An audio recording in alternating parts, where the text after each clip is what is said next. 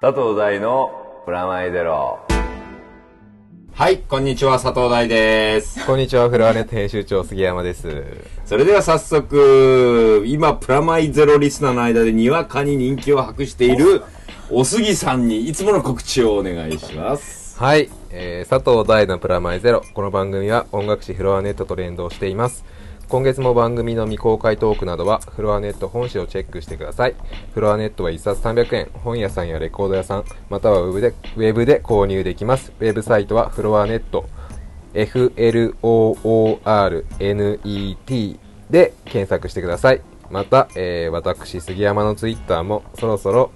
箱根駅伝情報盛り上がってくる頃合いです。ぜひフォローをお願いします。こちらもフロアネットのウェブサイトからフォローできますのでよろしくお願いします。はい。というわけでですね、先月は1時間弱に対策がわたる対策をお送りしたわけですけれども、あの、皆さんいかがだったんでしょうかね。そうですね、はいまだ聞いてない人はちょっと聞いた方がいいですぜね。ひあれ。は最初の30分は特に聞いた方がでいいです、後半の30分もす ごいあの箱根駅伝の、ね、盛り上がりを見せでいよいよはい。今月が最後の今年最後の、そうですね。えープラマイゼロはといいうことになりまして、またゲストをお送りはしいて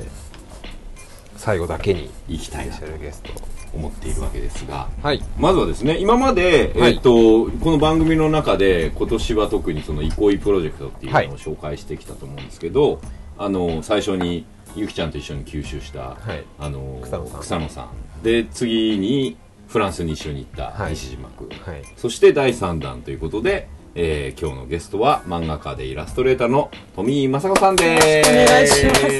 富井です。。どうもですよろしくお願いします。はい。あの、ここは初めましてね。そうです初ね。めまはじめまししてて。はいはい、そんなわけでですね、はいあの来ていただいたわけですけどあんまりよく分かってないそうですね。ちょっと楽しみます。それではいあのまずはですね、はいあの今回の「憩いボックス」シリーズ第3弾というものにですね富井さんが参加していただいたという部分の経緯をですね、改めて逆に富井さんから聞いてみたいと思うんですがもともと,、えーっとここにも置いてあるんですけどノワール・ギュルというですね、僕が、えーっとこれももう3年三年ぐとからですいかね前ですかね。早いですね。そう。3年になる ?3 年になりますね。ちょうどこの、そうそうそう。ここで。このコラムだった頃、まだ放送前のコラムだった頃に、ギュルのね、取材で、ちょうど、あの、九州行ったりしてたのとかをコラムで。世田谷の方でなんか話しまそうそうそうそう、世田谷の僕の、まだその当時住んでた世田谷の家とかで収録してた頃に話してたそのノワールギュル、それの漫画版を書いてくれたのもトはいミーさんなんですよ。でもその時が縁だよね。そうですね。その原作ものっていうことでは初初めめててですだったんでしょ、は僕らと組んだのは、その時の印象とかあ、でも私、ゆんえの旧作すごい興味あったんで、うーんあ、なんか面白そうだなと思って。そうなんですよもともとそのノワール・ギュルっていうのは原作が、まあ、僕らが原作やってたんですけど、その元の原作っていうのがあって、うんはいその夢の久作さんっていうそうです1920年代に活躍した作家の方で、まあ、江戸川乱歩とか、はいとかねそういう時代の、んまあそれを原作にして今風な、まあ、ライトノベルとか漫画にしてみようみたいな企画だったんですね、で絵柄も含めてその時に初めて見せてもらってすごい可愛いし面白いし変だなと思ってでもそこでまあいわゆる普通のお付き合いとしては終わってしまったわけなんですけど、でももったいないと思って、はい自分たちで同人誌をねストーリーライダーズで、その同じ原作を使って出したんですけど、それの表紙とかも書いて、はい。画集、うん終そうわりちましたっちゃい画集とかも出ちっしちてゃい画集ワンパクさんと一緒に。そうそうそう、まあ、あの小説の方のイラストはやい、やっってていただいて、はい。でなんかこれで普段例えばホームページとか見せてもらうと、うんあまあ、ここでリンク貼ってもらえるといいと思うんですけど、はいあの画像置き場みたいなのがあって、絵の蔵。そう絵の蔵があるんで絵すのよ。蔵みたいな、はいそこを見ると彼女の落書きっていうかまあスケッチとか、うん普ザ段描いてザザザるザザッと書いてる。うんそうそう、なんか、趣息味で描抜いき、てる息抜き。うんもう何も考えずに書いたものをどんどん上げるみたそいな。うですね。ううんんでそれ見てたらそれがまあある意味古典じゃないけどなんかそういう風になってて、はいうんうんうんああでもこれをまとめて紹介できたらいいなあーあ、なるほど。そこからは2人でね今あ回そうのですねあの作品を選んでったりとか今回そのこれイラストをね今見てもらおうと思ってやるわけですけど、どうどうですか可愛いですよねなんか可愛いのになんか毒がある花があるっていうあか来たそうこれそういうことテーマ来たテーマですねでなんか単色刷りのがすごいいいですよねねあのシルクも作って、うんこれもまあ憩いのそのギャラリーであのリンクで見てもらえるといいんですけれども、まあ、草野くんの時も西島くんの時も作ったんだけど今回は一番うんそのデザインっていうよりは絵画とはいいうか絵にそうですねカラフルな感じで、割とそのギルの時もね、はい1920年代というか昔の日本じゃないけれども、はい昭和初期とかはい大正とか明治ぐらいの雰囲気ってうんもともと持ってるよねそれなんはかなんか書いててしっくりすうるー来る感んじそれは最初からそういう感じだったのだんだんそうなっんてかたそうですでもなんか和風なものがもっと好きだったんですよ、なんか浮世絵とかへかー気づいたら取り入れててうん今に至りますうーんそうそうこれはインタビュー前にした時に聞いたんだけど、高校時代にこの人剣道をねはいすごいやってる時期にへー漫画全然いや書けなくなった時に猫汁さんとこう出会ったりとかして、それを聞くとねすっごいなんかいろんなものが納得感がこのこういうスランプのこう時に出会っちゃったんですねそうねそういうなんかこうこのなんて言うんでしょうねぐにゃっとしたぐにゃっとした感じとか可愛いのに残酷そうでとすか、ねあのなんだろう浮いた感じなのにリアリティがあるとかそういう感じなんがかうん重たい感じ さとらいりうかとしてなくて本当なんか掴んだらこううんぐにゃっとした感じ、輸入とかなだからなんかそれはあの自分的にも結構衝撃だったのあの猫汁さんうですんか、そうなんか可愛いうん可愛いと思って買ったんですよ一冊、んそしたら読んだら本当うわーと思ってまあ震えまし たよえそれでそうですよねひ引かなかったのその時いやでも可愛いからでもこれ許せんのかなとか思ったりとかしてだってすぐあの道端でゲロ吐いてましたもんねドババドババとか言って、はいなんかねさなんかこういろいろ狂気が出てきたそうそうシャキンとか言ってすごい狂気出してでその時悪い顔してんだよねその猫が意ね地悪になったそねうでもなんか最初にデビュー作の「まごろぼ」連載のやつ、連載としては最初のデビュー最初ですね、うん、それを読ませてもらってて、はいもう SF なんですよ一応ね近未来で、はいえっうんとまあ、まさにタイトル通りっていうか孫的なロボットみたいうんな女の子が主役で、まあアメリみたいな感じの話で、元気にするぞ周りをみたいになってて、その死にそうなおじいちゃん、まあ、から元気なおじいちゃんがいるんですけどそのおじいちゃんとの交流の話みたいな感じなんですけどそれも全然必要ないのに純和風なんですよ ね。タッチは和風なんですそう縁側とかになっちゃった、縁側で孫とじじいがロロボボットだったねそれはねでも全で然も未来なんですよそう未来なのレトロフューチャーそうレッドロああなるほどそうだからそれを見た時にギュルもそういう感じにしたかったんだよね、だからぴったりだなと思って、うんやってもらったんですけどでも今回はもうちょっとそういう部分は薄くなってるよねいそうわいわゆる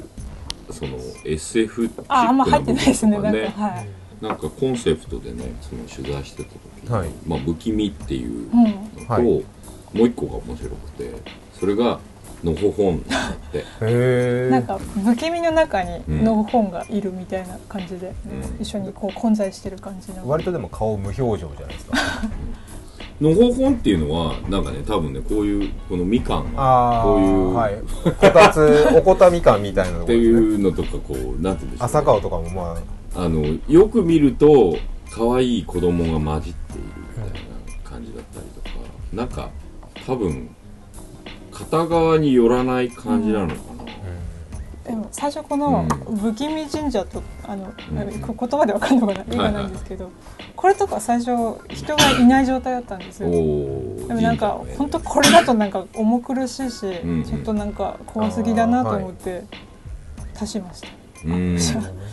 へえそれはちょっとあの安定させる感あじバのランスをやっぱこの辺は取ってるんですねじゃあ最初に書くときはどっちかに寄ってるもんが書かれてるわけねそうですすねななんかあと色塗る時に明るめにしたりとかして、うーん調和をうーん撮ってるとえそれは別にあのオーダーが調和なわけじゃないじゃない、うん別にどっち行っちゃってもいいわけだしそれは自分の中で調和して調和してるからど自っちかに分の中で、うんい行き過ぎると危なくなるんですかやなんか暗いくなんか怖いだとなんかやっぱ受け入れてくれる人もやっぱそんな少なそうだなと思ってうんでもそっちでやっちゃいたいっていう気持ちは逆になかったりするうんいやないですねへ えじゃあ逆にじゃあその可愛いだけでっていうのもなない本当こうスレスレなラインをへある感じえ難しくない例えば、うん梅津さんだったり、 はいあの水木さんってミドルの作品もあるじゃない、うんでも振り切れてるのがほとんどだったりするじゃない、すごい、ありますねうん、普段の発想ってどういう時に発想するんですか、うんえっと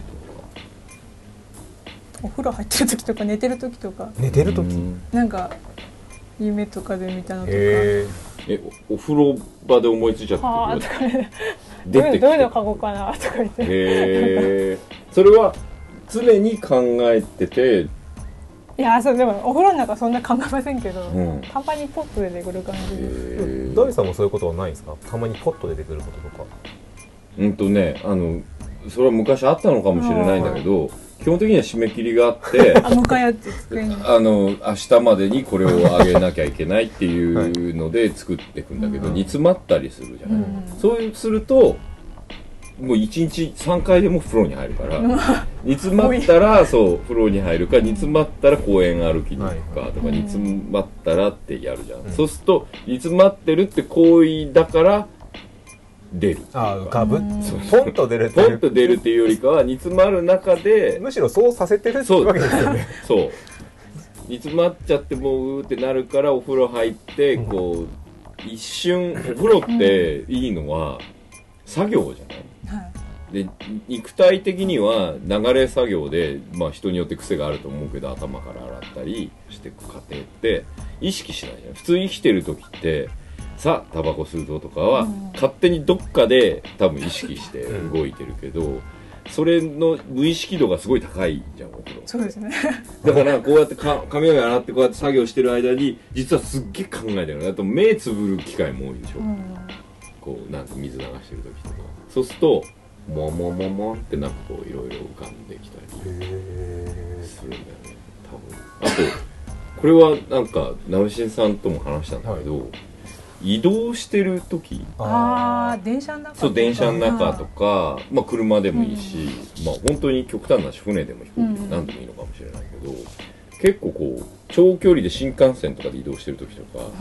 窓とかボーっと見てたりするとあなんかそう前に僕もね昔ライターやってる頃インタビューしてて、まあ、この放送でも言ったけど、なんか作詞をねうん、うん車の中でする人が結構多いうんあのミュージシャンの人でだからラフで出来上がった楽曲をテレコに撮ったやつであのカーステとかに流しながうらん首都高とか走ってて鼻歌混じあじゃあ本り当いい時間なんですよねそうそうそうなんかボ移動時ッ間クっスてっていうかうんもうリラックスしてるんでしょうねそうだよ完全にそれで大声出したりとかするじゃんあ車とかだ車と、とかうんでもお風呂もそうじゃんだから人間ってさあーダダーンみたいになってる時にそう歌いたくとかなるわけはいじゃん、お風呂はまあ全裸の開放感みたいなねそれでこうこうこうシャワーを持ちながらこう歌ったりしてたりするじゃない僕でもダメなんですよ何があのすごい低血圧なので意識ずーっと俺がのぼせない ようにそっちえあんまり湯船とか入ってられないんですよえダメなんですよええそれはのぼせちゃうってことのぼせちゃうの気持ち悪くなるんでぬるま湯とかぬるま湯はだから基本無理ですねあー速攻熱くしてうん体をいやだから熱くするからのぼせるんじゃいなやいのでぬもるま湯でゆっくり入ったはら入ってられないんですよ気持ち悪くなってえ半身浴とか無理です ねできないんですよどのぐらえいじゃあどのぐらい時間帯そうあそう10分15分10温泉とか行ってもうん外に出てる方が多いかもしれないです座ったりとか座ったりとかあーそれもうなんはかももっったたいいなないかもしれないくない温泉とかすごい好きなんですけど、うんあの水に使ってる時間が極端に短いと思います水お湯お湯 にお湯に使ってる時間がそうもったいだって普通はお湯に使ってる時間の方がそ長うなくんですてようんなんだったら31のあ違う21の分担で2入ってたら1でぐ逆らいですね多分それ風邪ひくよでもサウナは好きなんですよえ食べ食べたり大丈夫ですかサウナは食べたりとかえ、はいだってそれの方がのぼせないそうなんですよねでもサウナそのなんかか頑張ってる自分が好きなんでまた出たこの人ねなんか謎のあのオラオラ主義があってなんかね、あの、スラムダンクで言うと、はいマキが好きなの。あー俺は三井が好きなんだけど、それがもう先月からこう、すごい深くな、大きい溝のような気 が。うん対照的そう、別にルカーとか赤木の話じゃなくて、ずれてるところがすごい根が深いな と思っ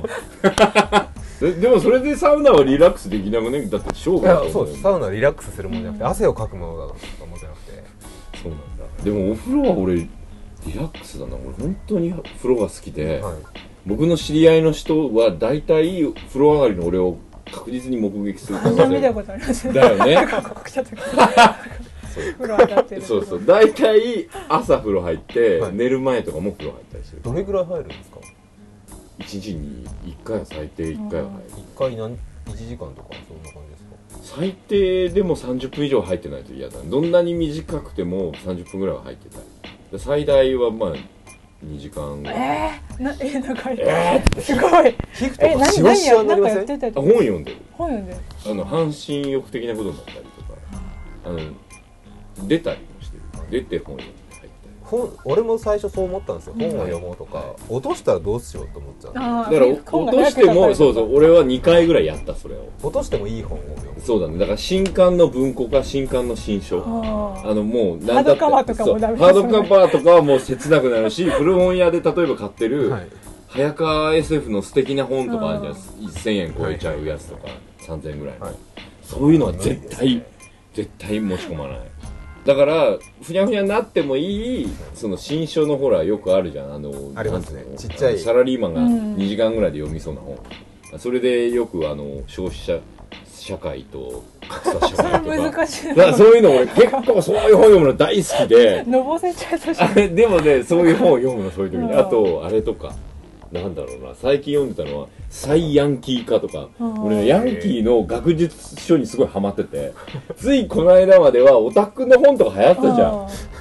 例えばオタク学入門みたいなやつとかそういうのはもう一通り読んだんですよはい大塚英二さんとか東博樹さんの本とかね、上野俊哉さんの本とか、そう宮台さんの本とかね、でそれの流れでこうどんどん読んでいくと最近やっぱヤンキー熱いなっていうそのねヤンキーっていう文化がねつぶさに見ていくと最近の面白さは普通さ状況物語とかはいシャランキューみたいなのあるじゃない、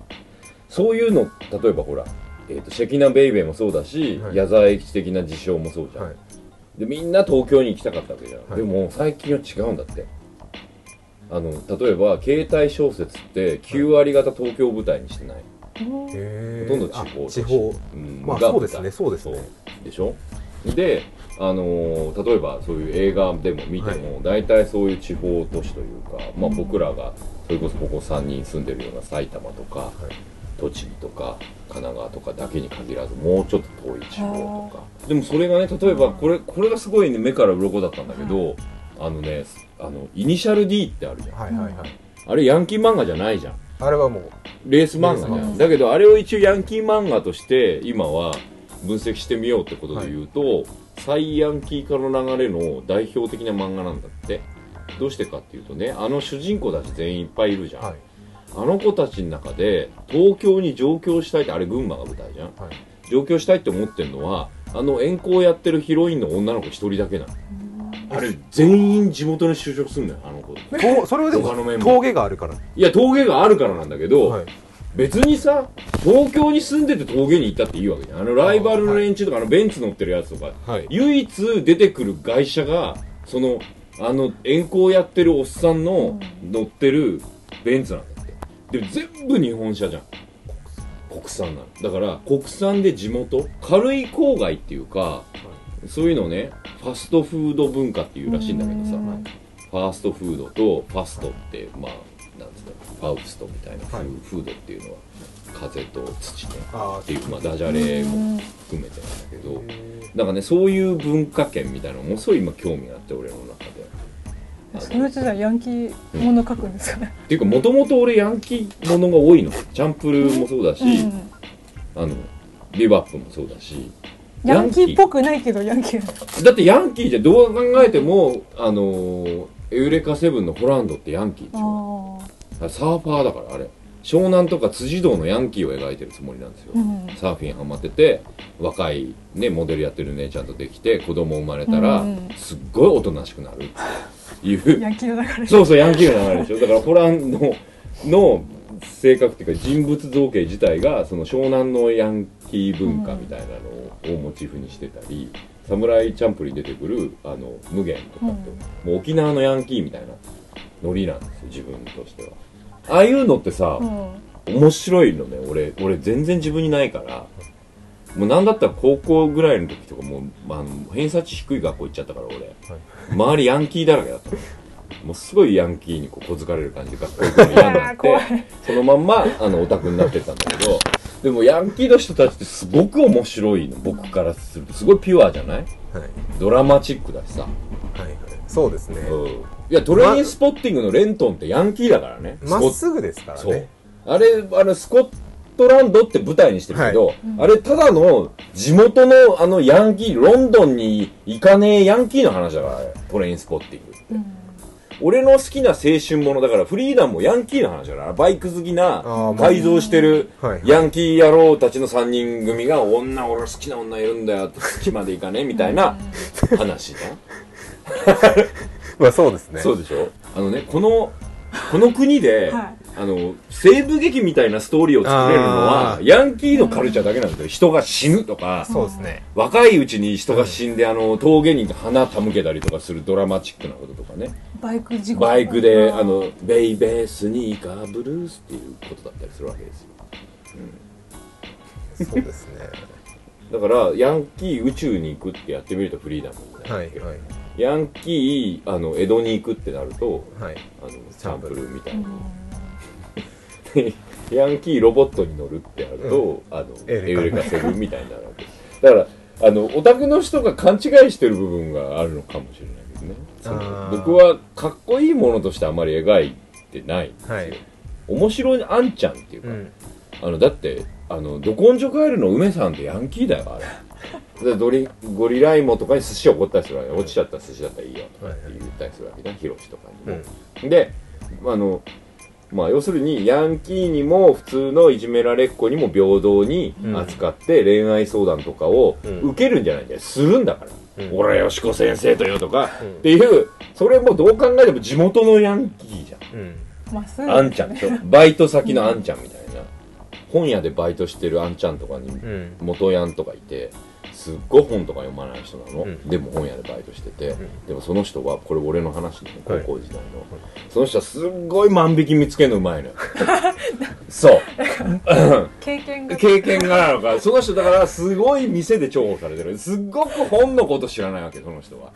それあの本のことは全く知らなくて「あの人すいませんこれ本」とか言われても「俺わかんねえな」とか言って「あのその佐藤呼んでこい」とか言って「これ知らねえよこれ教えてやってくれ」とか言ってんだけどあの人はすごい見見抜くのがうまいわけ。挙動不審な動きが一発で見抜くで一しょうね。発で見えるわけだからそうするとあの3階に赤い本出ましたとか、うんあのいつも決まった呼び方があってリンゴみたいなそうそう田上さん赤い本の注文が届いてますって言うとそれ必ず万引きの方が3階から降りてってますよっていへーうサインなんだけ どそれがこう1階とかで来るうとんその人はこう「うん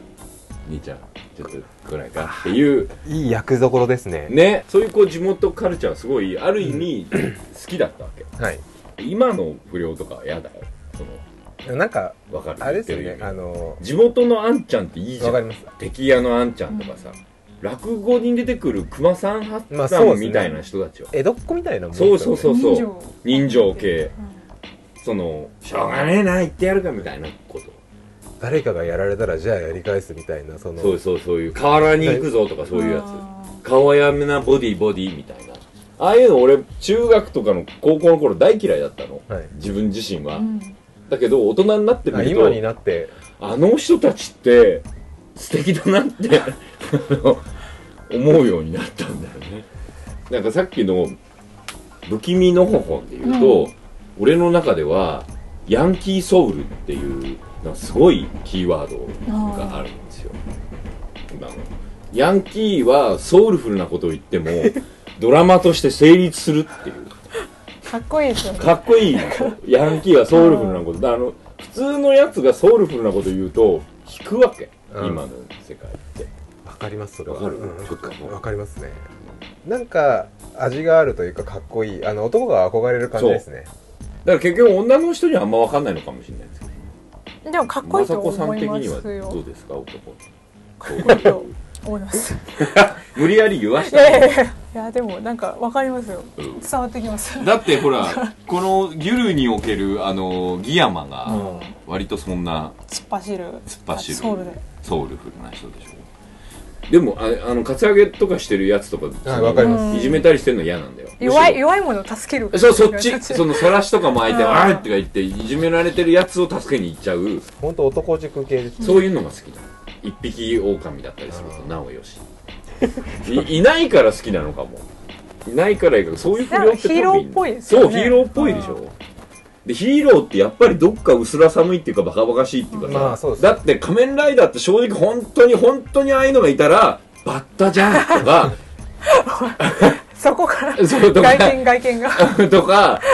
引くとか、うんあすいませんお客さんちょっと店の中はっていうとこから入るじゃんはいダダンキシーンとか言って出てきて、ああ、すいません、お客さん、ちょっとこの店の中ではっていう感じじゃん。あ の、引く部分すごまいあある、はいそうですねだって、仮面ライダーって変身した後に切符のチケットとかこうやったりとかさ、 そんなそんない普通にリアルに戻るいやいや、だだって、事情としては追いかけてんだから必要だったりするじゃん。はいは高速料金とか必要だったり。ああそうかしちゃうわけじゃん、はい正直補足の考前えに るとでもそういう ETC になってんのかなとか、はそういうことを考えちゃいけないわけじゃんはいそういう勢いがヤンキーにはあるわけふざけんなそういう場合じゃねえだろそうですねとりあえずぶち破るっていうぶち破る検問ぶち破る系ですからねとだから俺アキラってヤンキー漫画だと思ってるからさあれヤンキー漫画じゃないですかそうヤンキー漫画だだからあれヤンさんであのまあ近未来型ヤンキービーでムすか走走ってますもんね走ってるからねだってバイクで行ってるしね、はいだからそういうこうらそうですよねバイクで怠慢とかしそてうバイクでタイマンでしチームょもうだから山形のあたりとかもう本当ヤンキー漫画じゃんそれを当時俺は違うものとして SF だと思って見てた でもなんか遠い目線でこう今自分がこう40になってあれを読むと、これはヤンキー漫青画春だ漫画ですせよそうだからそこが好きなんだ友情とそう友情と、うんだから今友情を笑えないじゃんはいああっていうまかあない笑っちゃうのか逆の意味で笑っちゃうし笑えないのか、それをなんとなく今でも身にまとうことができるのがそういうものなのかあそう ですねなんでこんな話になったんでしょあヤごめンんキーう ヤンキごめん俺が今そういうものにすごいハマってるといういつものやつだーしかもたまたま埼に埼玉県民ってそう埼玉県のイメージあの脱郊外化ですよあのあのサイヤンキー化とかですねこう宮台真司を超えて、あの消費社会からだってあの格差社会下流社会へと進んでいく世の中の本をいっぱい読んでるんですよ最近お風呂でお風呂であおそうだお風呂ですよそうお風呂でどんな本を読んでるかって話からそこまで行っちゃった俺ひどいでもねいつもなんかそういう問題意識から来るんですよ僕ねだから東のエデンの頃はもうニートと、はい、あの、あの社会と、あとこうなんつうんだみちゃんとかニコ動とかって世界カメラとか、まあ携帯とかそういうものにはまってたんですよであと政治とかもね、そういうものにすごいはまってたんだけど政治も政権交代してみたし、そのネットとか、ね、ニートみたいな問題もひとしきり自分の中では処理が一回やってみたって気持ちになって、で次がねそこだヤンキー。楽しみで す楽しいそれでなんかいやなんかヤンキーものやるんかなと思ってさらにまたそういやりたいっていう かトミーさん呼んでなんでそんな話してんのかよくわかんないけやでども面白いです 面白いなんか興味深い興味深いヤンキー ヤンキー学についてそれでねそれがなんでそういうことかっていうと僕はおしゃれに思われてるがおしゃれヤンキーなんですよだから不気味のほほみたいなことを言いたくて今言ってたんだけどあの見た目のイメージとはい。自分が描きたいことって結構差があるなと、だってエウレカセブンがヤンキーだと思ってる人全然いないいないでしょうね。でも聞くとわかるでしょ、はいだってほらあのエンゲージリングとか作っちゃうんだよこうやってこうあー二つに割ってプルタブでプルタブ昭和で作ってたそやうそつうとかですそようねそうそうそんな感じしないっていうさあのわかりますそれはそうあのサーファーの女と付き合っちゃうぜみたいな、子供できちゃったらおとなしくなっちゃったそう仲間内でそうそう結婚しちゃったら仲間内で結婚しちゃったらみんなで仲間内で結婚式みたいにやっちゃうぜみたいな感じとかあったかいっすねあったかい感じじゃヤンキーんそうそうそうあったけえあったけえぜっていうローカル感満載でそうローカル感そうローカル感が大事なんだよトライブ感っつうんですか、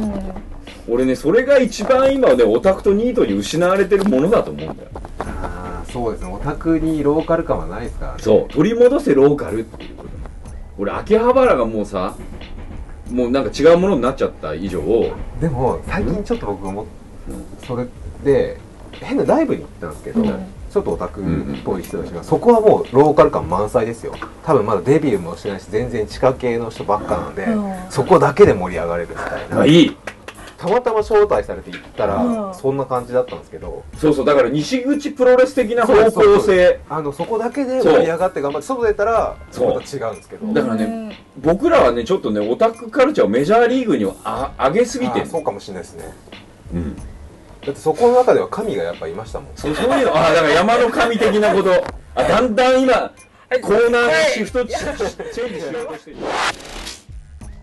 そんな感じなんですけどあのまとめたいなと思うんですそうですねねあのコーナーにお送りする前にはいちゃんとまとめなきゃいけないなと思ってるんですけどはい富井さんの話じゃないあ話そうですねね全くあの説明を一通りしてみたんですけど、はいあのブックのね詳細をちょっと説明してほしいなと思うんブですけックの詳ど細あの憩いボックスというボあーックスになってて、はい中は T シャツと手拭いと。えー、ミニとブ図録、はいミニブックが入ってるんですねこの中には書き下ろしや今までの作品も合わせた、何点ぐらいですか20 24 24点ぐらい、でしたっうんけ、結構ボリュームがありそうですねなんか昔の絵も入ってますけど、うん、加湿してあるんでだいぶ、印象が違そうそううですねうん初めて、カラーにほぼ全部しています見ね、うん、そしてあの T シャツの方は別に柄プリントっていうことになっててイラストっていうよりアレンジしてあるんですね、このプラス古典でその個展ではあのカードをあの花札販売してるんですけどそれは花札のはいアレンジしたやつで花札って柄があるじゃないですか、はいまあ、ゆず子でも使ってるそれの,、まあ、あの坊主とか、はいあと椿とか桜とかをこれは富井さんのアレン ジ、はいそうですアムスあ違う何書こうかなとかああのよろしって書いてあるやつですね青赤缶あ赤缶赤そう単だねこれは花札にしたのはなんで花札にしたの絵柄がかっこいいじゃないですかやっぱそれでね、しかも著作権フリーですから ね。ね任天堂そうそうそうそう。なんですよ。トランプの絵でしへーょ。あハートとかクラブはいはいとかって著作権フリーじゃないですか。意外とこれもそうなんですよね。で、それが、えーっと、一応、エキシビジョンとしては、アムステルダムの、えー、イコイギャラリーはいの方で、えー11月の6日から始まっていて、はい来年の2月10日までやっています。月 28? 28あ、ごめんなさい。2月の28日までやっている。それで、ボックスも販売しつつ、はいあと通販もやってるので、まあ日本でも買える人もいるので、一個一ショップで一個一ショップで買っておく願だいしさいま。すあとウェブを見ればさらに詳細もそうですね。はいインタビューとかも、動画がうん、追加されたんで、そうですね。その、お店の中がどうなってるかとかも、い疑似的に行けるような、さっき、はいお杉さんにそう見てもらったね。うん。いやめちゃめちゃ綺麗で結構本当に大きいところというか、に作品もすごいたくさんあって、うん。しかも作品もただ単純うん。うにん。絵があるだけじゃなくて、ちょっとい階段とろいろかなもそうそう遊び形の心がそのうん見せ方もあって、うん。うん思わぬものも飾ってあったりとか、ねあの手ぬぐいもそう学ですに入ねって飾ってあったりするのでまあ正月とかにわかんないけど 行行くく人人がが休みそうですでヨーロッパ旅する人とかいたら行ってみてもしあの感想とかメールとかくれたら嬉しいですね。そうでうすね、ん、あでもお休みが、そうですそねうクローズ12が月21日からあ1月13 13 1日までちょうどお正月お期正間月はお休みですねで1月14日からは絵を入れ替えますのおで、お、うんそうですね新作行ける人がいたら見てる人がいたら見てくださいその辺もウェブで今後紹介していく形になるかな、はいで憩いシリーズもですね今後ともやっていく感じ、はい引よろしくお願いします。来年も続くという形でですねとりあえずこの後ねはい、えあの素敵なコーナーもあるんでちょっと横にいて、たまにちゃちゃ入れてってください、あのはいはい聞いていただきはい、そんな感じでした。ありがとうございました。ありがとうございまし野た々村さんでした。おすぎ編集長と学ぶ箱根駅伝の魅力あいやーもうね、はい最後ですからねーそうです。いよいよですね、えっ、と、このミニシリーズ、はいえ2ヶ月前がお送りして3回目3回目ですねとなりましたが、箱根駅伝をですね、まあ、経緯をちょっと軽く説明しますと、ちょうど今年の頭ぐらいに、はいまあ、雑談レベルでお話をしてた時にですね、あの、おすぎさんがものすごい反応をした一つのテー マ、箱根駅伝というものをですね、僕も掘ってみようということで、はいあの、やっぱり4 2 3ヶ月前から追っていくということですね。そうですね急にね1ヶ月前から言って付け焼き場な情報で予想してもつまらないということで、ここの2ヶ月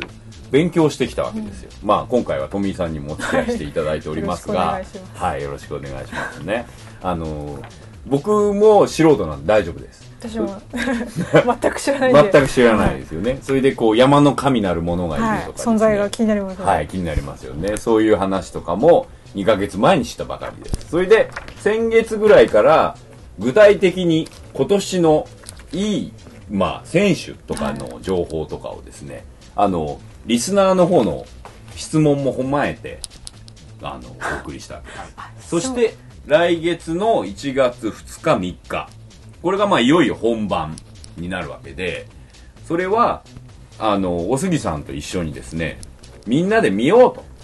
よかったら、見てみてください。これはね、今まで、あの、まあ、リスナーのお手紙にもあったんですけど、脳死するほど退屈だった、正月の駅伝を、ちょっと違った目線で楽しんでみたら、こんなに面白いってことに、まあ、聞き続けるといいなという、そんな企画になってますそうですねはい。じゃあ、おすぎ編集長、どうし、どうしていきましょうか。まあうんちょっとずつ、まあ、見どころを紹介しながら、んまうあ、ん最後はちょっと僕の予想も、なるほど。第3そうですねの方の予想もそ聞ういでてす。みたいな僕も予想させていただき ます。まあ、あの、素人ながら、ここはの2ヶ月の勉強の成果、はいあと、メール、リスナーからのメールとはの意見も参考に。そして、今月はいよいよ雑誌も出てます発売されたということで、これはい大体いつぐらいに発売されるもんなんですか12月にやっぱ多いやっぱ12月なんですね。で、今、えーっと、何冊 ?2 冊ほどありますね。まず1冊が、箱根駅伝ガイド決定版2010、読売新聞社編。大これ相ね撲。、大相撲1月号別冊。そこうでこすが面白 い。大相撲の別冊。もう1冊は、ベースボールマガジン。ベースボールマガジンから出ている、えー、箱根駅伝2010、えー、陸上競技マガジン12月号増刊。僕のバイブルですねバイブルですかバイブルですもう毎回それと一緒にこれあれですか毎年一冊出るってことなのなってるわけですか毎年一冊出てますねなるほどそれは大体12月ぐらいでそうですねうんすごいな箱根駅伝プレゼントとかありますよ オリジナルあのチームレインコートとかいいですややねそんもういっぱいありますからねいやいやタオルとか監督のサイン色あ紙。監督のサイン色紙すごいです ね達筆ですよこの時期になった後、はいあの監督のトークショーとかもありますからあもう監督も注目なんですかやっ各校ぱの監督がそうですよねちょい出し小出し小出しこいつの体調はいいよとかあーそこからもう駆け引きながるほど ね当日は監督はどういうところにいるんですか監督は基本車で追っかけてますあなるほどで劇を飛ばしたりとか、あーあ指知示っをて出しまするなんかこう横で追走して喋ったりすそうる車感じだはあ見たことあるでなあれなんですよ、うんあのー走れなくなった選手を抱きしめたりもするん で、リタイアの監督がタオルで後ろからわーっ監て督があみ見る見る見るあれがもう泣きのシーン泣いてる泣きのシーンだあのこれ雑誌見てるんですけどね今小出圭介君が出てますよそうですねこの秋この秋公開になった映映画がありましたね風が吹くあ風が強く吹いているそうですねねでもなんかそういう意味で本当箱根駅伝ってちょっとすごいです来よてるの今もういやもうずっと来てますもうここ86年来てる86年、切っぱなし89年です、ね。 86年だよはあの、途中戦時中はお休みが。 ごめんごめんごめん80年度で言うと89年はえっ、と、89年ぐらいもやってますね。なるほどそ90れ年ぐらでい。回数で言うとはい86回すいません失礼し1920年から始まりましたから。ました1920年はい、歴史ありますよねあそれさっきの夢の旧作の時代ですよ大正時代からやってますか走って たんだすごいマラソンがあなたの好きなのほほん不気味の時代から走ってるわけですね ら。ちなみにすごいんですよ、このきっかけがなん。ですかできたきっかけが、はいはいアメリカ大陸を縦走するために、それを代表選考会としてこれが箱根駅伝が生まれたんですよ。なんでアメリカ大陸を縦走したいや、それは分かんないです けど、アメリカ走ろうぜっていうのの予選会みたいな役割だったんですよ、最初は。へえじゃあアメリカでもっとでかい国際大会みたいなのあったおそらくそのアメリカで当時結構横断とか縦断とか車のレースとか馬とかも含めていあろいろやってたなんかそのういう時で代あなんかそういう党党派するのが流行ってたんだねあの僕あのの大好きな翼用あれがパリの日だ的なこととかでしょ、あの荒木宏彦先生の「スティールボールラン」っていうアニメあーはいはいはいはいあれアメリカ大学横断のあ話なのでああそういう時代だったんだそうだなと思うんですよねそういうのを目指してた時代うーんで当時最初4校で始まりましておなるほどその4校増えましたねその4校が僕のこの資料によると、うん明治大学なる早ほど稲田大学早稲田大学慶応技術大学慶応えー現在の筑波大学当時だと東京高等師範学校のうんなる4校ほど少なかったんです少ねなかったんですよ、なんか当時やっぱ学生がそこまであの走れる選手がいなかったりとか、あの結局なん10人ぐらいやっぱ10人必要なので駅伝となるとあの今回のこの箱根はうんうんそこまで走れる選手がいなかったみたいですね、その選考会がなんで箱根になったのかわかんない場所に関してはあのーアメリカってやっぱ山道が多いので箱根とかは平坦やっぱ山道多いじゃないですかその疑似なるほ的などなるほどなるほどなるほどそうですねか普通に平坦な厳しいものを想定してそうですね道を普通にあ東時京走代っが時代だったらアンデス走ったり今してるような連中のことみたいなののちっちゃいそうですねバージョンだったってことか、日本だとやっぱその険しい道っていうのが箱根だったなるほどしかもねあの大学はほとんど東京の大学だもんそうですねこれは基本的には関東学連が主催してやってるのではあ全部関東の学校だけなんですよこれいまだにいまだにですこれまた新情報だよ俺関東え関学連東だけなんですか関東学連だけですへえ関東ってどこまでが入ってんの東京山梨入ってますね山梨学東院京神奈川神奈川千葉埼玉群馬栃群馬木栃木も入ってんだ茨城茨城山梨山梨も入ってんだ基本やっぱ東京が多いですねへええじゃあそれって地方の大学は出れないの出てないですそれも不思議な縁だね、でもだから関西の大学とかマラソンやりたかったらじゃあ東京の大学行かなきゃいけないでもその他の出雲駅伝とか全日本駅伝とかはもうがっつり出てるのでじゃあそこで強い人がいても出れない可能性があるってことそうですでも結局はそこでも、うんこ今年もあの両方とも日大が出雲も全日本もお優勝したりし日て大るのでが勝ってんだじゃあやっぱ今年は日大はすごいいい日大はあ感じなんだのね言ってしまうと全日本の時とかはもうんう外国人留学生が2人出たりもしてるのでああなるほどなるほどあとあと今は今年はもう日本の大学うん長距離界のスーパースターダニエルっていうのが、そうですマジですか日本大学にいるのでもう独走ですね表紙になってますよ最強ですね今今年また新キャラ出てきちゃった よダニエ誰ル君ダニエルは多分こと去年まではあのモグスっていう山梨学院のスーパーエースがいたんですけど今年はそのダニエルがギギタウギタウダニエル君多分一回も負けてないと思いますよ今年87年ケニア生まれケニア早そうですよねなんかケニアガル高校出身ガル高校名門なんですよいや本当に大抵ガル高 校ですえこれいいとこ注目したよ俺ねガル高校は名門ガル高校言うたらこう箱根駅伝界ではあ来たねまたガルみたいそうなですねあの山梨にはメクボジョブモグスがはいほらへそれ去年のもう卒業しちゃったんですよ、えそれが現アイデムにいるのねそうですこの前も、うんうんあのマラソンで活躍してましたねすごいよここにいっぱい出てるよシンデレラボーイとか箱根のシンデレラボーイ最強ランナーフレーズのない人もいるんでない人いねますねいるクールなエース4年4年生多いねあ1年いたよこれは僕も今注目してますねこれは予選村会村村沢さん東海大予選会トップだったんですよすげえ初の2 0キロレースで見事1位期待のヒーローに注目は集中みたいなの書いてありますねここですよあ出た僕も知ってる 柏原隆二君2年だよね去年1年だったんでねここにキーワードがキーワードどこあ山の神に新たな山の神無名の存在から一躍新たな山の神に可能性は無限大柏原隆走ってる人のこと言うんですねそうですランナーのこと二あでのしかもなんだっけえっ、と5区5区の山登りのうんエースのことを山の神っていういうらしいでもそもそもそれも6年前今井君っていう当時順天堂大学のうんエースがいてその子が山の神っていうのも山が強すぎ てそしすごてい綺麗なとこ走りますねね それが芦ノ湖ですよそそれれがも売りなんだってたまに雪とか降るんですよあ3年前雪降りましてそこでまたやっぱ体調とかも崩したりする選手も出たりとかであれですよそろそろ予想していかなきゃいけなくなってくるわそうけですねですけれども、まずね僕の方ははいもうあれですよ、いろいろ検討した結果ですねはいあの東洋大学ですよ柏原君のいるなぜならば僕はですね先前回のリスナーの、はい優勝した方、い名前忘れちゃった何さんだっけ大学が出身がそこだったんだって、それでそこいいなと思ってそれだけで選んだんじゃなくてその前にね俺が夜中にあの国際駅伝をなんか最近見ようと思って、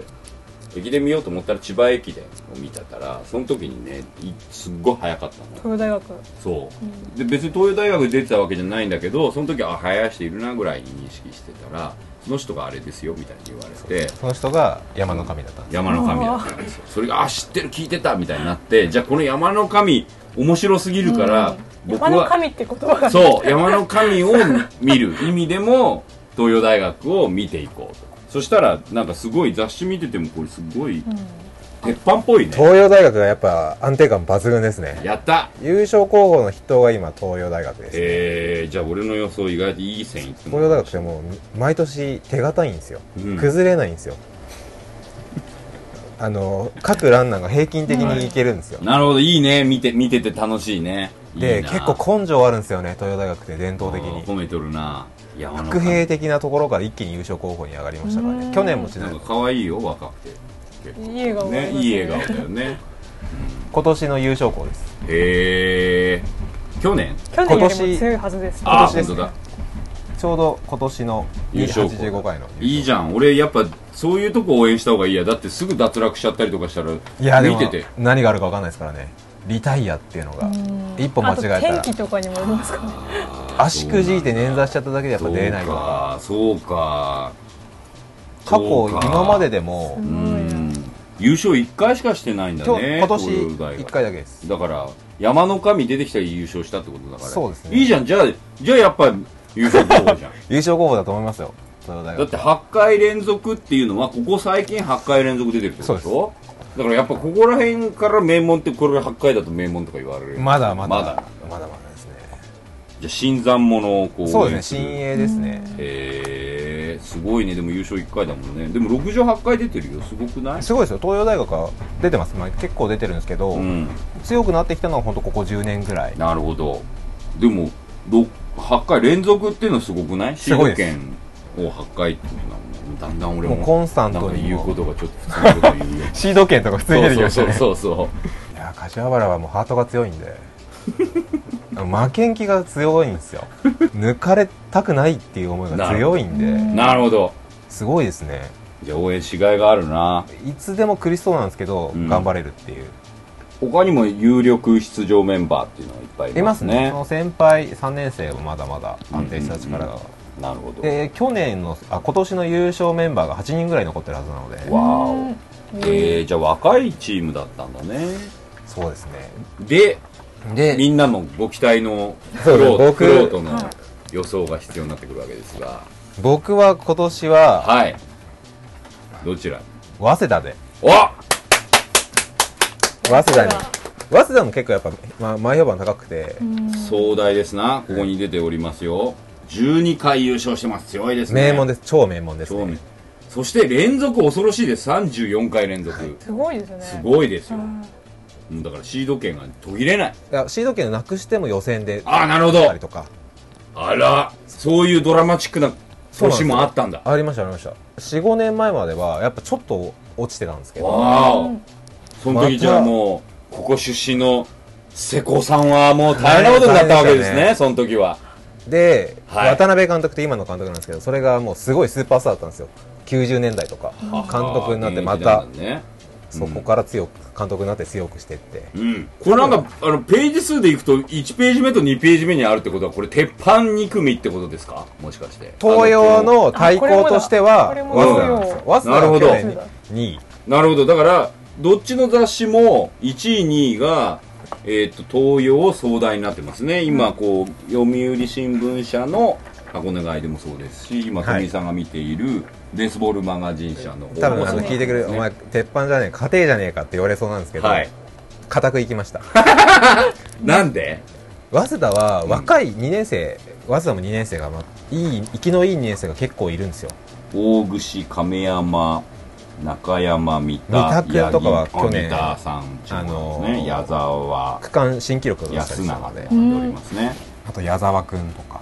矢沢君はあいましたね矢沢君多摩出身全部ゴラレですねそうなんですよ矢沢腰君がはなかなかね強いん安です定よスピードスタミナお勢おいがすごいですちょね三田君はちょっとね最近体調を崩してるって情報を掴んだのでちょっと不安はあるんですけど勢いが減ってますねなるほど1個前の駅でねちょっと不調だったのでなるほどでも1年生トリオもいい感じだと書いてあるんですよここ早に稲田はもう最近いいですね若い子がどんどんどんどんいいあ言っ選て手たが入ってきてるので逆にじゃあ、あのー、4年生で注目の選手もいるの早稲田にはいないです4年生だと他駒澤大学とか駒澤なまんずだは駒澤の注目駒澤大学もやっぱあの硬いですねあおのー優勝候補今回今年予選からだったんですけどうんうん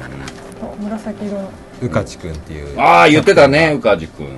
作新学院出身ここもすごいよ44回連駒続澤はでしかもも44回出場だから半分出てるね16回優勝6回優勝してる10よ年ぐらい前4連覇も達成しましうたわーすげえ連覇っていうのもすごいねすごいですだからもう超名門です4連覇なんてその4年4人いたんじゃ4年間いたんじゃない1人すごいですいましたいましたいましやったぱありもうそこはその時はもう当時みんなすごかったんですよ全体的なレベルがやっぱ上だったので安定してますねこれうんデータデデーータタを見る とうんあとそうですねあと注目はとりあえず今出たのは東洋大学これは僕らが、僕が一応予想してますしそして早稲田小杉さんが僕は早稲田ですねということですねそして注目としては駒大の宇梶君でももう早稲田もともと早稲田は好きなのでそうだよねだってほら、君大好きじゃん瀬古さんがはい瀬古さん好きなものうね、でま、毎月瀬古さんの話出るのこれ監督ですかい監や督じゃないの完全解に説なの解説者ですうんそれで超早稲田びいきなんだってそれが面白注目なんだってだって早稲田の人が中継中例えば区間うん賞を取ってインタビューするんですはいよ、はい1位の人に横から入ってきま すからね瀬古さん「何々君」って言って普通に入ってきますか らね OB だからね OB っていう体が入るあーんだでね違う大学の時はそこまで入ってこないんだあの気に入った選手にはちょっとチロッといくぐらいですね早稲田の方があじゃあチロッと言ってる時はもう瀬古さんだいぶ気に入ってる時なんだそうですだってはいあれですからあ何の解説全体の解説するんですけど、はいうん中継車っていうのが1台、い第1中継車第2中継車とかあるんですけど、その中継の解説の人に、ん早稲田応援してねって何回も言いますかえそれ放送オンエア中ら応援中に問題あるだろう あでもそれ平を等じ ゃないんだぜ全体的に容認してる感じなんですそうですね文あ化の的に文化的には多分もうしょうがないと思ってるんじゃないでそうすだよねそれも注目なんだって瀬古さんの言動も、うん、動きがだからそういう意味でも早稲田応援してるのはいいよねかそうですね早稲田はひいきだからねああとは誰がい明る治とあとは明治僕がずっと結構もう一個好きなところが東海大学あったあ東海はねーまだ毎年優勝経験がない、ないですで毎年結構うん、去年までは本当優勝候補に挙げられてたんですけおどおへちょっとエースが抜けてしまいましてえちょっと若くなったんですけど抜けたっていうのは食4べ年てん生のの若いですねあクレープ好きってなんでそんな情報がそこにあるなんか好きな食べ物みたいななぜ 必あんまなん要かなのかっていうな馬力のつくものじゃないと東海大学はねちょっとそグのレープスタイルがうん、かっこいいのでスタイルはかっこいいどういうこもとともとそ走っのてるあ形っのてことエースうんもうスーパーエース2人抱えて頑張ろうぜみたいなそのエースあがーなるほどなるほどそのプレイねプそうでレすイね方法みたいなことねあとは今年のその1年の村沢君ってい村う沢村沢君あこの方安定してる予選会でトップだった村沢君がどこまでできるのか方法本当だこれは2区か5区かってこれでその出るのもよに2区か5区っていうのが一番の今ポイントなんですよ今年これ熱いですよここは 5, 区2区と5区ねえこれまで初日でしょ初そ日れやっ2日ぱ目はどこ往路フクロウがあるんですけど、うん注目はやっぱ往路なんですよ全体的なああそうなんだ大体決まっちゃうのそんなことはないんですけど、うんどうしても山登りとかにフューチャーされやすくて、あフ山クロウって下りだあんまりフューチャーされてないんですよかわいそうなんですけどへえでもさ終わりの方が盛り上がるような感じしちゃうけどねやっぱちょ2日ですねその初日ですね3日じゃないんだそうですえじゃあやっぱり僕らの注目も1日目ってことおそらくだ全員ね今こう名前が出た人たちは1日目出るんじゃないかと思います、じゃあ2日のツイッターははい大注目ってことになるってことだね、そうですね大体スタートは何時なの8時です8時にスタートなんだ朝僕はその7時にはちゃんと起きて、うあの前に去年のプレイバックだったりとか今年の出来栄えの VTR が流れて、そこ から全て見ようかなと、なるほどねじゃあもう7時にははい、テレビの前に集合とそうですねで本当はうん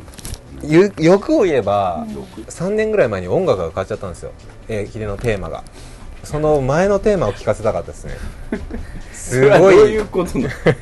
それ振り向くなよみたいなのがあるそうですそうあったんあるんですけどう変わっちゃったんですよ3年ぐらい前になんでまた変わっちゃった久石譲さんになったんですけどああ新しくそれも悪くないんですけど、前のがも T スクエア的なことうそああそこまでちょっと激しくないんですけど、もうそれを聞くたびにもう泣けるぐらい素敵な曲だったのがそれはもう何年もだったんだそうなんですよでも今の久石譲さんのも素敵なので、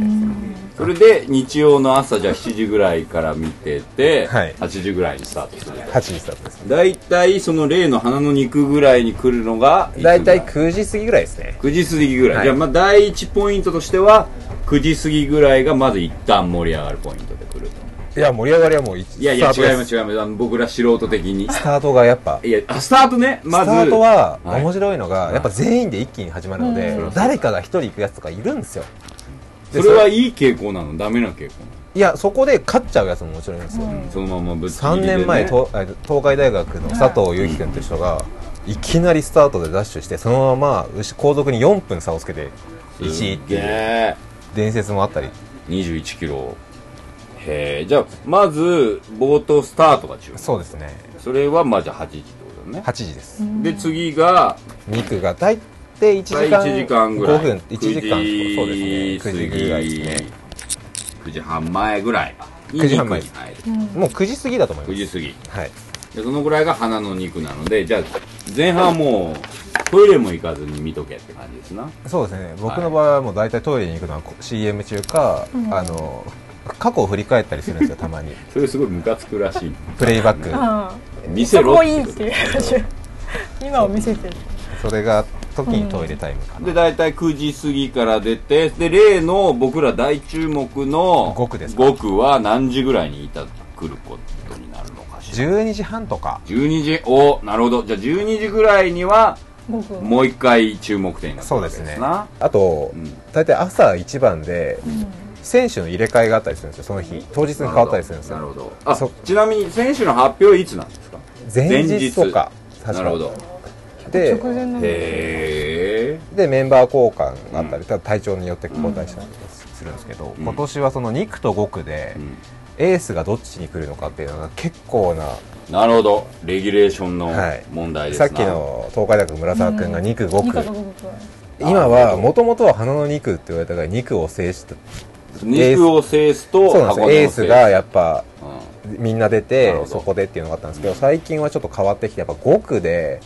逆転劇が多いんですねなるほど去年の東海も5区で勝つ柏原君柏原君もも行ってますねそれで山5の区で神だそうもなんんですねよ一気に逆転したりしてあーなので5区がやっぱ注目されてるのでダニエルがそうです5区を希望してるっておーダニエルその最強ランナあーあがこれまで2区だったんですけどうん今年は5区をやりたいって言ってるらしくて、それはなんですか俺は自信あるぞそうですねやっぱ最強のランナーは5区だっていうイメージが出てきたので、それができ始めたのここ3ここ23年ぐらいですねおおじゃあやっぱこう注目なんだじゃあ12時お昼ぐらいにはそう見てたも方うがい一いです、ね、回ツイッターで書き込みが増えてくるということですな減ってくるって可能性もある見すぎて頼みますよはい、僕が一番不安なのは熱中しすぎることでそす、うです僕も不安ですそこはみんなあのガイドがいないと路頭に迷っちゃうからねあのそういう時はツイッターでどんどん文句を入れ てくれてできる限り見ま すフォローしてる人たちがね、そうですねでこうだからあの1月2日に、はい富さんもよかったらツイッターみたいな見ててください、はで3日の方の注目点になってくるわけですが3日は3日も同じようにはい3日の8 8時時かかららロックからスターロットクからですそこからはもう前日のタイム差はいで順々に出ていくので、あーそうやそういうのも私分かんなあかったとんでは3日目の注目はあと、あのタスキが途切れることがあるんですようん例えば7区入るときにその期間がトップが、から15分20分遅れると、繰り上げスタートになってたんですよんどういうことあのあんまり遅れすぎると交通事情とかもあるのでああもう早めに正月だしねそう20分走らせとかってこでとか決まってその時間からはもうあとはそれまでについてない学校はもう一斉スタートあらあらあらあらあらでもその分の後であのタイム加が算される加算んだへえじゃあもうこっからはもうなんかビリ争い的なことそうがそういうふうになってきちゃうあとはもうシード権争いですね、それの大体結果が出始めるのがやっぱり3日目ってこと三日目ですね2日目の3日ということですな、にそうですうね、ん、それで注目点としては普通に考えて7区が注目に見えるんだけどそうでもないいや、えー、と逆なので9区になるんです九区2区の逆は9区なるほどですねで大体やっぱ9区ぐらいである程度順位が決まってくる中で、あとを残すはシード権争いみたいななるほどは書いてあるね8区ぐらいからシード権争いが熾烈になってそきうて、ですね9区が裏の肉とも呼ばれ当たり前だろって感じもあるけ ど裏の肉っていうあれなんですよ、ねやっぱ行きはうん2区も坂が多かったりするんですよ帰りになると下りになったりするので下りあーその辺でまたちょっと違うんですよ違うんですね体力奪われそうですね、うんすごい。逆に下りのね方が。じゃあこの辺はちょうど何時ぐらいになるんですか9区が大体11時11時ぐらいとかそうじゃあ3日は、えーっと8時と11時ぐらいがまた注目点になるということですねそれで大体ゴールが2時ぐらいだと2時ぐらいここで反省コラムとそうですね勝利の弁か、はいないしはは僕の勝利の弁いいやでもあのないしは全員外した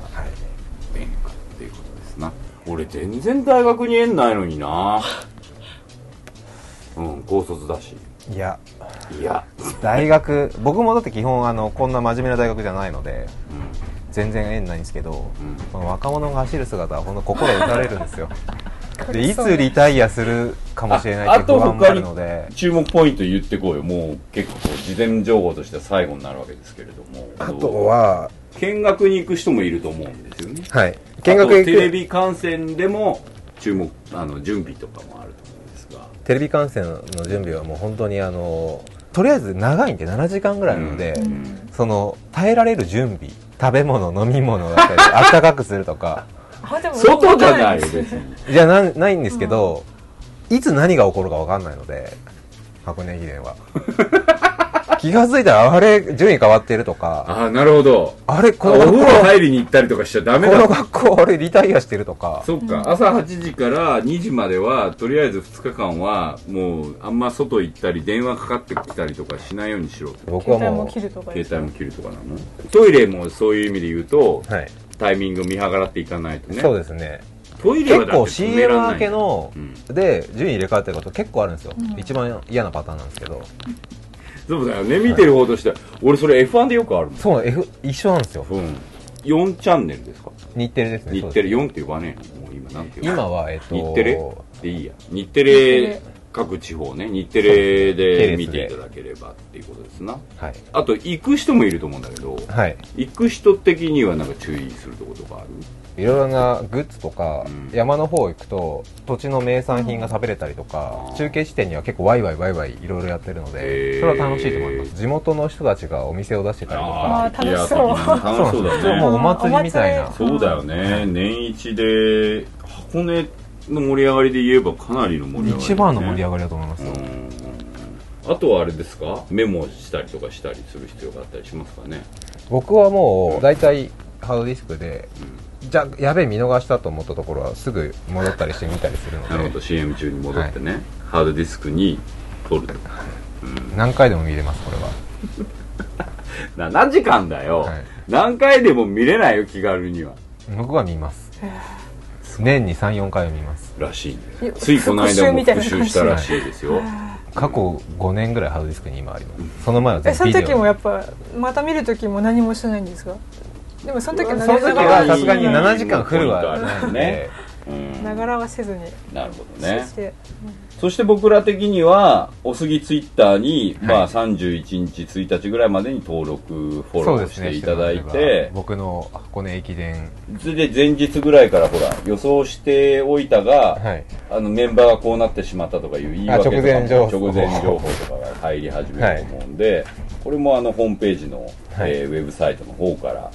あのフォローしていただくと。僕のつぶやきがはい、つぶやきをねそしてあれですねあのお手紙の方もそうですねあの相変わらず募集して苦情も苦情 苦情ねはいそう受あけまのすんで予想とかも結局、あの僕らもしてみましたが、はいそれがこうどうなったか違うぞという意見もぜひそしていよいよ来月は最終回はいミニ箱根駅伝スペシャルあのお杉編集長と学ぶ箱根駅伝の魅力総括ですこ総括です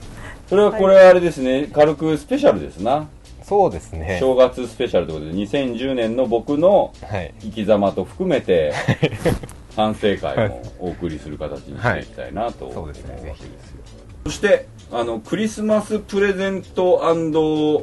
お年玉みたいなことで、混ざってる前はい、のプレゼント前回のプレゼンあしあのなんつうんでしょうねあのーあれですよ味を占めあ味を占めたというか すごいですねあれ刻んであったよそうなんですあれすごいでしょゴミを送りつけてしまいましたみたいな150ドル分ので今回はゴミではなくこの憩いボックスそのものをはいあー一人にプレゼントしたいと思いますじゃあサインしてもらってはいモミさんにあー応募あるといいです あーって今なんですかこれ応募来るといいなとそうそして応募にはですねあれですね結果おすぎ編集長と学んでみてどうだったのかっていうそこ付きでそこ付きですこれはもう1回目がそうだったわけじゃない、そうですねリアクションで150ドルをお送りしたわけで今回のお年玉クリスマスプレゼントに関してはどうだったのかはい聞いてみてでまあリアクションがありますよねだから来月になってるとほら言った通りだったでしょなのかそうですね違うじゃんとか、あの第3の言った方が良かったと か一緒にほら柏原君予想した彼のリアクションとかも聞いてみたかったりするしね、そのリアクションが面白ければ面白いほど当選につながるかもしれないというなるほどそうですねお杉さん次第ですからこれも前回も選んでましたからねあのでもこびちゃいかんよこびないですはいはい僕はあのあの前ご視聴者的にも前ね回もあのあの負けの美学があると思うっていう駅伝の感想に対してないと思うあそれるそうで実際どうなのかも僕はあの2日3日はい確認してみたい、そそうれですすごねい楽しみなので富井さんもぜはいひ見てみてね、正月のしそうな正 月にかすかな楽しそみうがです楽しみに変わると僕は少なくともあのダニエルそして柏原君を見る宇梶君を見るだけでも、見どころですはい、楽しくなってくると思うんで思わダぬニエル光景が VS 柏原というのがね見れるといいで新すしいね子がいるかもしれあないなるほどそうですね東海大の去年も柏原君は副兵みたいななるほどそうですねそして瀬古さんにも注目はい瀬古さんの言動にそう言動にも注目とはいそんなわけで今回のゲスト富井正子さんでしありたがとうございま したそして毎年お送りしている来年も頑張る佐藤大とえーフロアネット杉山がお送りしましたではまた来年良いお年を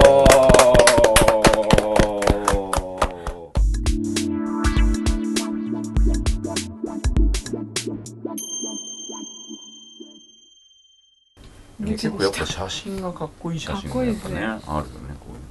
ういうねは足の形がいいですねね筋肉が足フェチな感じランナーですからうんかっこいいなと思って走ってる姿もっとかっこいいですよ